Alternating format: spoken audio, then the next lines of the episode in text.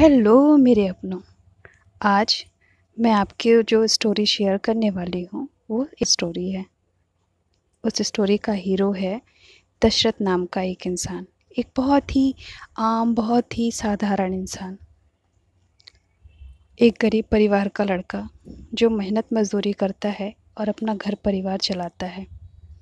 उसकी बीवी होती है और उसके दो छोटे बच्चे होते हैं। एक छोटे से गाँव में रहता है। उस गाँव में एक बहुत बड़ा सा माउंटेन होता है। उस माउंटेन के कारण शहर तक की दूरी बहुत ज़्यादा होती है। घंटों लग जाते हैं। एक बार क्या हुआ, दशरथ की बीवी बीमार हो गई। बहुत बीमार। वो उसे अपने गाँव के वैद्य को दिखाने लेकर गया।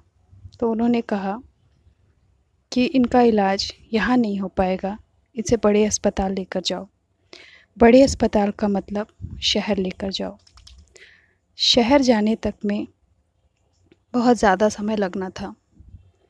वो जैसे तैसे अपनी बीवी को शहर लेकर गया, लेकिन शहर जाते जाते हॉस्पिटल पहुँचते पहुँचते उसकी बीवी ने दम तोड़ दिया। दशरथ अपनी बीवी को बहुत प्यार करता था। उसे ये बात बिल्कुल बर्दाश्त नहीं हुई।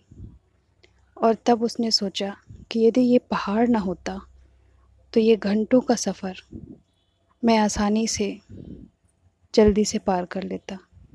क्योंकि अगर उस माउंटेन के बीच में से रास्ता होता तो जहाँ चार पाँच घंटे लग रहे थे शहर जाने में, वहाँ आधे घंटे में पहुँचा जा सकता था।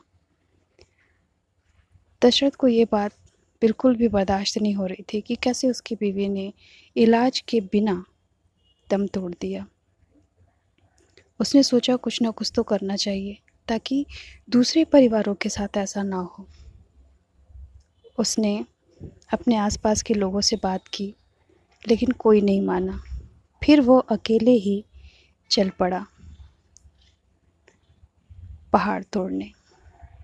वह माउंटेन के पास गया।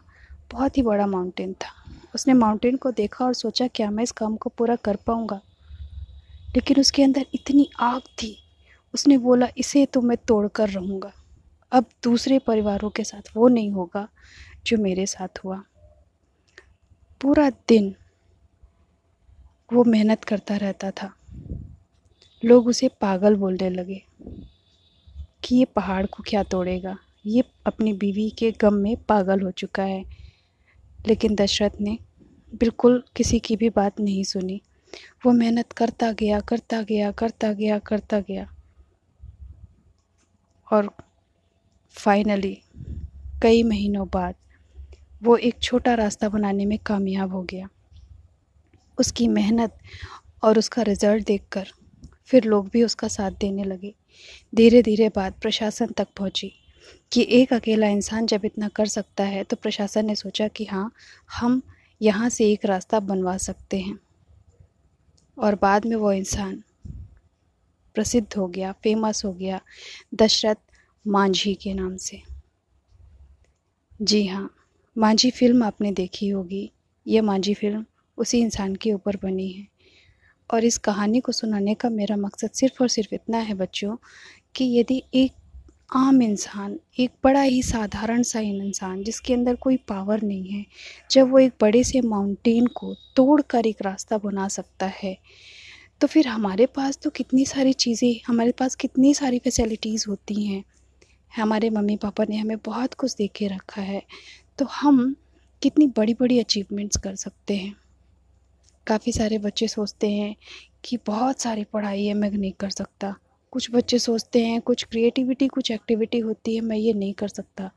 तो बेटा इस कहानी के माध्यम से मैं आप लोगों को सिर्फ़ इतना बताना चाहती हूँ कि हमारे डिक्शनरी में ये शब्द होना ही नहीं चाहिए कि मैं ये नहीं कर सकता या नहीं कर सकती। है ना? आपने एक लाइन और सुनी होगी कि इम्पॉसिबल वर्ड में यदि इम को हटा दिया जाए तो पॉसिबल बन जाता है। इट मीन्स इम्पॉसिबल भी पॉसिबल के बिना बन ही नहीं सकता। तो लाइफ में कोई भी प्रॉब्लम है, सब छोटी है। क्योंकि हम बड़े हैं। हमारा विल पावर बड़ा है। हम स्ट्रांग हैं।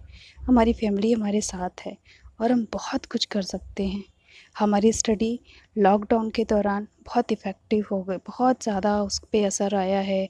प्रॉपर क्लासेस नहीं हो रही हैं। ऑनलाइन क्लासेस होती भी हैं तो कभी वॉइस प्रॉब्लम कभी कुछ प्रॉब्लम होता है। ओपन बुक टेस्ट हो रहे हैं। लेकिन इन सब चीज़ों पे आप एक बात ध्यान रखना कि हमारा टाइम हमारा समय अगर हमारे पास से चला जाता है तो हम उसे वापस लेकर नहीं आ सकते।